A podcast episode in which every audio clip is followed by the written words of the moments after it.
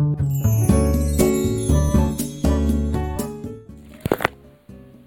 はようございます。滝真由子です。今日は10月13日金曜日の朝です。今日もラジオを聞いてくださりありがとうございます。今日は運動会の練習に思う集団で取り組むことの大切さと助け合い精神というお話です。娘の学校では、11月に運動会が行われるので、今練習を盛んにやっています。カリキュラムも通常の授業からちょっとね、運動会仕様に変更されて、1日に2時間とか3時間とか体育があるような日もあります。運動会は皆さんね、経験があると思います。いろんな思い出もきっとあると思いますが、私自身は運動があまり得意ではなかったので、運動会は早く終わってほしい行事の一つでした。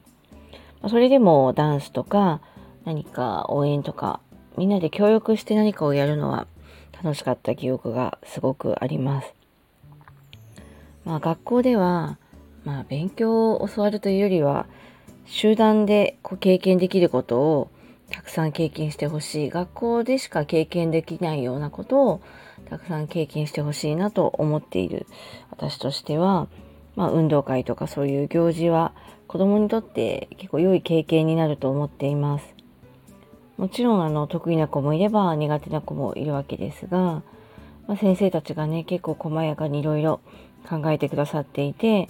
それぞれが輝けるような、場面を用意してくださっているなと感じています。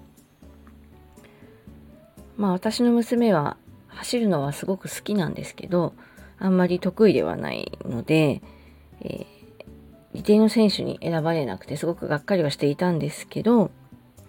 でも今は玉入れとか、ダンスを楽しみにするということと、自分がリレーの選手になれなかったので同じチームのお友達をすごく応援するみたいなモチベーション、気持ちに変わってきていて、そういうのもすごく良いことだなと思っています。今は多様化が認められていて、やりたいことだけやりましょうとか、やりたくないことは逆にね、やんなくていいみたいな、そういう教育も増えてはいます。フリースクールとか、一部の学校ではそういう教育方針もあって、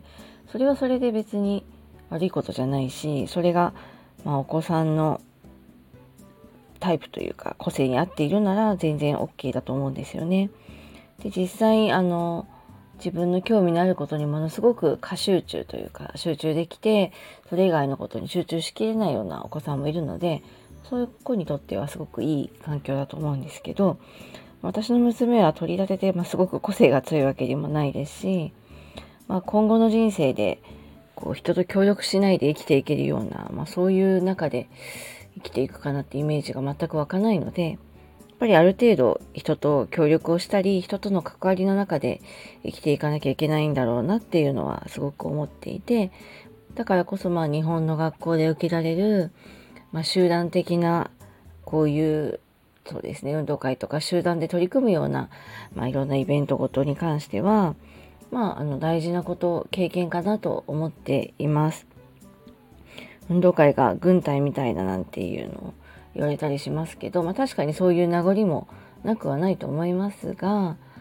企業に入っても、大学とかになっても、グループとか集団で何か取り組まなきゃいけないことはありますし、自分だけ引いてていてもうまくいかないことも、例えば会社でもたくさんあるので、そうやって助け合って何か一つのものを成功させるということを、経験しておくのはすごく大事なことかなと思っています。運動会で言うと、どんなにね走るのが得意な子が、リレーの選手になったとしても、自分一人の力ではチームを優勝させることはできないので、チームが勝つためとかチームのみんなが喜ぶためにどうすればよいかって考えるのは、教育的にもそれからのその後の人生にもとても役に立つことだなと思っています。娘はダンスの練習を一生懸命家でもやっていて、同じ曲をリピートで何回も何回もかけながらひたすらダンスをやっています。ここなんか違うなとか言いながら、海外では運動会のようなものがないので、ね、日本のこの運動会をすごく驚くというか特殊なものに見られているようですけど、まあそうですね、日本の学校について本当いろんなことが言われてますけど、集団でこうやっていろんな行事ができることは本当にもう日本らしいいいところだと思っていて、その強制でやらされることがどうなのかとか、そんな意見はありますけど、まあ学校だけ自由にされてもその後の社会が自由でないなら、やっぱり同じような人生の縮図としての、まあ、強制的にやらされることもその後の社会でもあるわけですから、